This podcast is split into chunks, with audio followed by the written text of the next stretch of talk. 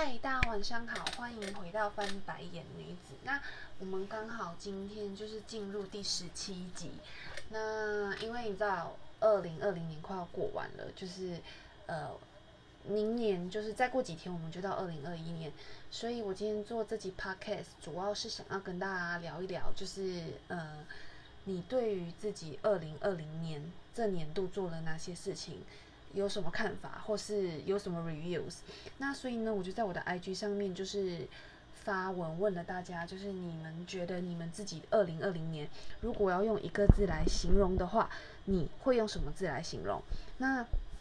当然，我也非常谢谢非常多的朋友们，就是呃都有在上面回复我。那我也答应大家说，这一集 podcast 就是会来做一个就是呃 reviews of 二零二零，然后。呃，对于二零二一的展望是什么？这样子。好，那首先呢，嗯，有一个以前是我的前同事的这个 C 先生，他就回答说，他觉得今年而言对他来说，关键字是恐慌，因为他觉得在今年呢，就是突然觉得自己好像没有做些什么事情。对，那我觉得这应该也是一个大部分人都会。有感受到的一件事情，就是会觉得，嗯，二零二零年好像没有出国，然后就呃从新年开始就是一直都有疫情，所以大部分人就是就会嗯比较 stable，就是可能你的工作上啊，就尤其是我们像在台湾那么安全的地方，就是很难有一些转换的地方。但我想在国外，可能就是大家会觉得转换跟落差非常大，因为可能有些。像服务业啊，或是餐饮业者，或是娱乐业者，他们都面临到非常大的困难跟挑战。好，我们谢谢西先生的回答。那再我们看看，有一个是我大学的学妹，她回答我说，就是她觉得如果要用一个字来形容她的二零二零年，她会用懒。lazy 这个字来形容，因为她说她知道该怎么积极的前进，但却停滞不前，没有动力跟意志力。我觉得这件事情其实发生在蛮多人身上的，就好比说我，其实认识我的人都知道我是一个非常非常懒惰的人，就是我可能会因为我刚刚刷的牙。然后我就再也不吃东西，即使我很想要吃东西，因为我懒得再刷一次牙。或是以前我住我家里的时候，我可能会说想说，就是哎，我懒得去楼上楼下拿个什么东西。就是其实我的个性天生来说是一个比较懒，可以坐着我就不会站着，可以躺着我就不会坐着的人。所以。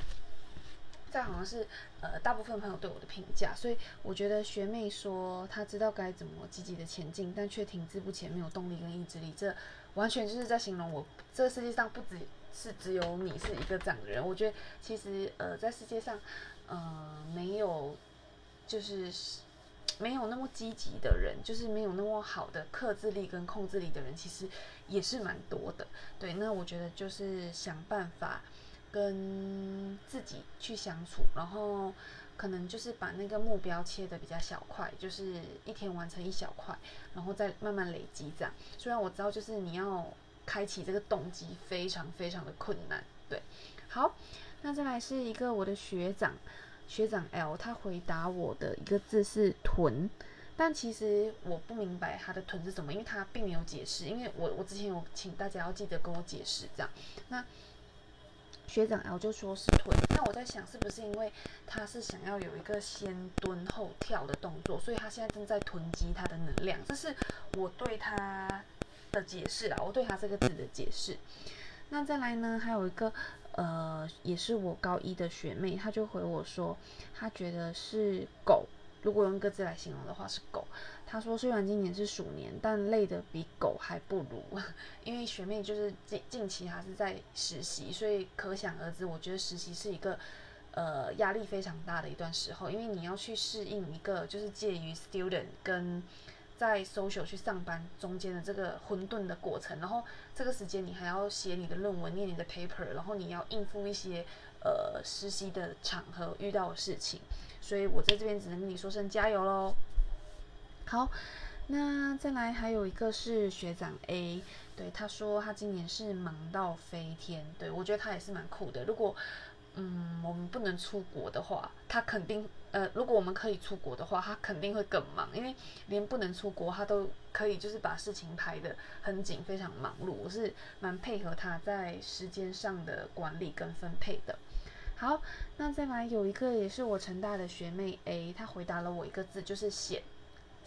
呃，显这个字其实是，呃，我我可能要跟。蛮多的台湾朋友解释一下这个字，因为“闲”这个字是一个马来西亚人常常会用的用语。闲的意思就是，嗯，like 很无聊、很 boring，就是很闲嘞。这样，我我们会讲很闲嘞。对我在想学妹的感受应该是这样，因为毕竟今年疫情一出，其实我很多在新加坡工作的马来西亚的朋友都没有办法回家。那我觉得没有办法回家这件事情。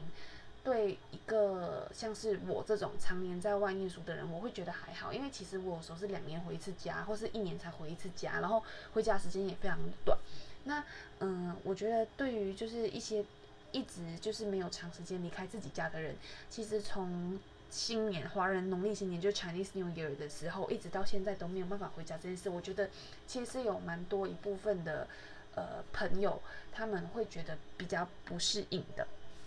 好，那再我们再看下一个，下一个朋友回答我的是平，他觉得他今年过得很平。那我不晓得他的平是指他的贫穷是指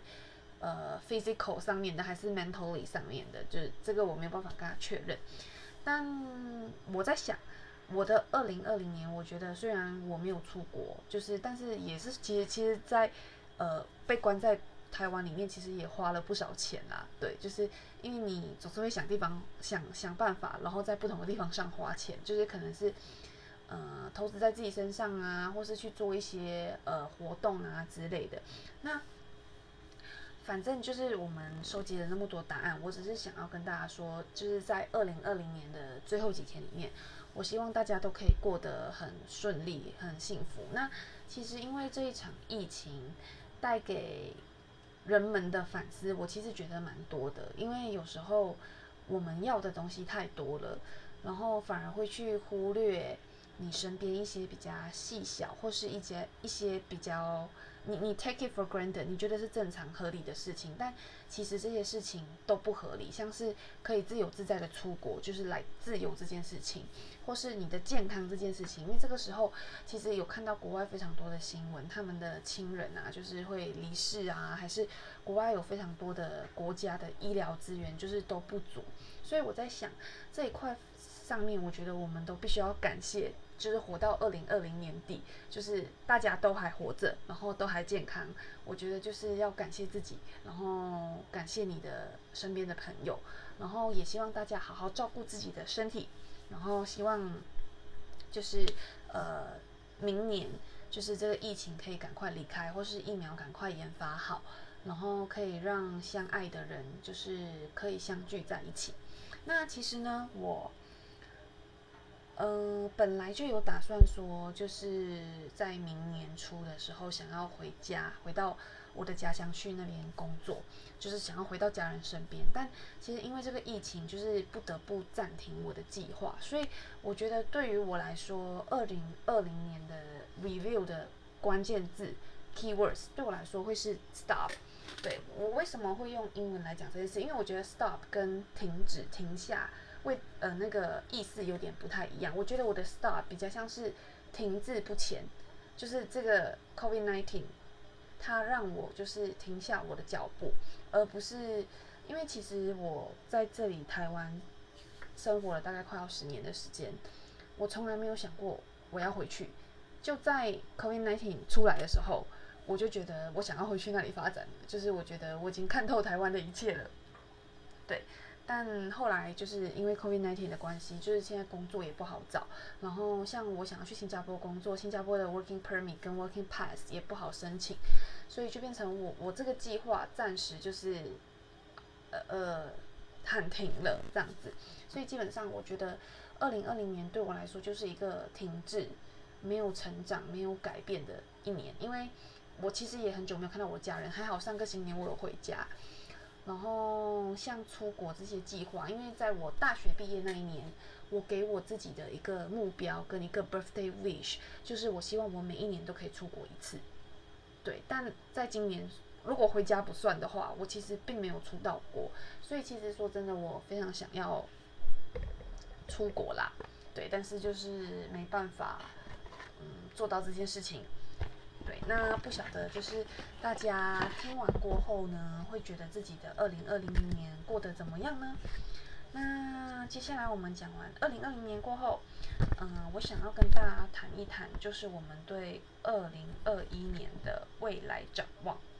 对，不晓得大家对二零二零年有什么期待，跟有什么呃 wishes，但我只希望二零二一年就是我身边的人就是都还活着，健康。这样就好了，对，就是，而且我希望 COVID-19 这件事情可以赶快结束，然后我可能可以往自己的目标再前进一些，或是再更清楚、再搞懂自己多一些。我觉得这是我对我二零二一年的一些展望。对，那不晓得今天的录音就是大家听了，就是有没有觉得？就是比较好，因为这是我一个学长 A，就是他送我的一个录音器材，所以今天有改了录音器材，不知道收音会不会比较好。那大家如果有什么反馈，都欢迎随时跟我说。那对于二零二一年的期望跟规划，我觉得刚刚我把期望讲讲完了，但规划这件事呢，我希望就是，当然嘛，就是我觉得我是一个。呃，比较倾向 safe 的决定 decision 的人，所以我会希望，呃，东西都照着我想要的方向走，就是我想要回国去发展，然后我可能想要遇到我生命中的呃 Mr. Right，或是我想要干嘛干嘛，这些其实都是，呃，在我脑海里面一直不断的出现的。但，嗯，至于要怎么样去实行跟规划这件事，其实我觉得 I have tried many ways，就 like 像。遇到自己的 Mr. Right，其实我觉得我没有设限，不去认识别人，就是在各种场合，只要可以认识到人，或是一些不同的方法，其实我都试过，像朋友介绍啊，或是用一些 social app 啊之类的，对，但是真的就是没有，对，所以我觉得有时候就是你只要尽力的，真的是无愧于心，对。那还有对于未来的规划，我是希望我可以回到新加坡去找一份，就是呃我喜欢做起来也不无聊的工作。那至于这是什么工作，其实我觉得我没有太大的 idea 跟想法，因为我可以走回我的老本行，就是 clinical psychologist，我一样可以做 HR，也可以做 sales，或是去报读一些课程，当就是 kindergarten 或是 Chinese teacher 之类的。我觉得这些都，嗯，我有放在我未来的考量里面，但。我不知道这件事就是呃最后会怎么样，我只希望说可以顺利。但是我觉得人生比较美好跟比较特别的地方，就是你永远就是不知道到底这些东西会不会照着你的规划走，然后你永远都不知道你现在的决定会怎么样去影响你的以后。只有以后回想的时候才会知道，哦，其实好像有些东西就是 fate，就是。冥冥之中注定好的，对，所以我也不晓得，就是一年后的我自己，我会在哪里？我是不是已经成为别人的 wife 或是 mom mother 之类的？然后我也不晓得，一年后我是不是会留在台湾这个地方，还是我会去到国外，或是我会回到我家人身边？其实，我觉得这些 uncertainty 其实蛮大的。那我觉得人的一生其实就是要学会怎么样去跟你自己。和平共处，尤其是你自己就是内心有那么乱啊，或是那么波涛汹涌，或是那么不安的时候，你要怎样去跟自己相处？我觉得这件事情非常非常的重要，也是我们人的一生当中就是会不断面临到的课题，跟你要不断去克服的一个问题，right？好，那再来我们今天的第二个主题呢，其实我就是想要和大家聊一聊。之前有个朋友在 IG 上面说，就是他其实希望，嗯，听到我分享以前当我还是心理师的时候，我的一些看法跟我的所作所为。那我也非常乐意跟大家分享这一块。那首先呢，嗯，要先跟大家解释一下，其实台湾呢是没有心理医师跟心理医生的，所以如果你看了一些影集，就是那些影集可能有有的是。呃不真实的。那有的其实是可能那个国家它是有心理医生的，只是台湾是没有心理医生跟心理医师这个名词的。那台湾呢，有的其实是精神科医师、神经科医师、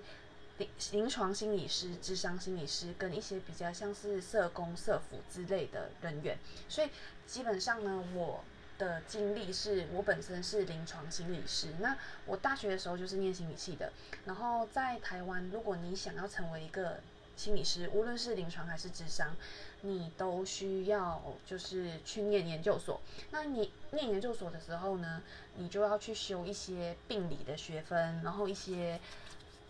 呃实作啊、横件啊、治疗的一些学分，你要把那些学分修完，然后再加上一年的 internship，就是你要到一些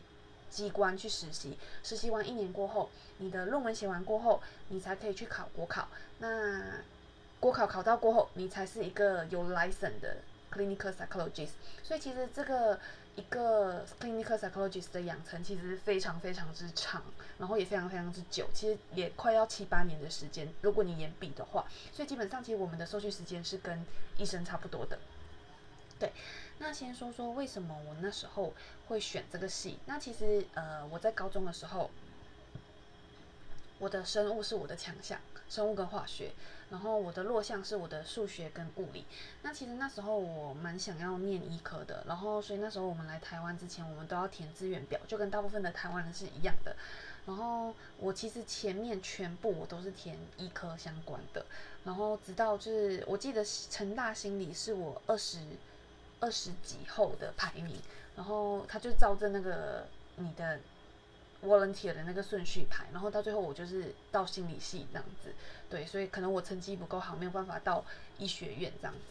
好，那嗯，其实念这个心理系其实也是误打误撞的啦，就是我就是照着填嘛，从医学院的先开始填这样，然后一开始我其实还没来台湾之前，我也以为，嗯。那心理应该是可以当心理医生吧，我以后也可以开药吧。那殊不知，其实台湾的训练呢，并没有在药物上面有太多的琢磨。以心理系来说，所以基本上我们是不能开药的。那在比较传统的心理学上来说，我们其实心理师是附属在医生下面的，就是会由医生去进行开药，然后我们。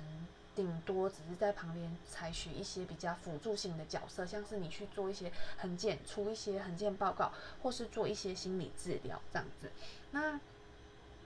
嗯，我那时候念研究所也是也是没有想太多，然后我妈叫我念，我就想说好了，那就去念一个。那念完过后，我才发现其实，嗯，我觉得我对心理这件事是有兴趣的，然后我对人的心理状态跟人的表情、情绪这些。都算是一个呃比较敏感或是比较细腻的人，但如果你说这个工作我以后想不想要做，其实我不想要做，因为我觉得这份工作对我来说，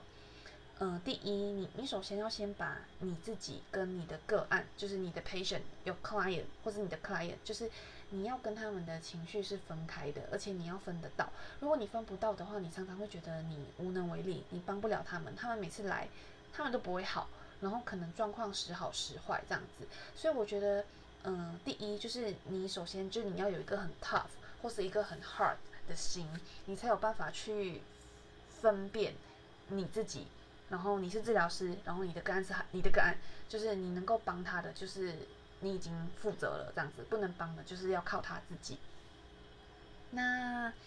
再来呢，嗯，我觉得这份工作是一个。嗯，你要很会去帮自己找 reason 跟 excuse 的工作，因为我知道我非常多的朋友，他们目前还是在从事心理师这个行业。那，嗯，我出来过后，呃，我没有很积极、很努力的找心理师的工作，是因为我觉得，嗯，成就感这件事情对我来说在工作上非常重要，但是我觉得在心理师这个角色里面。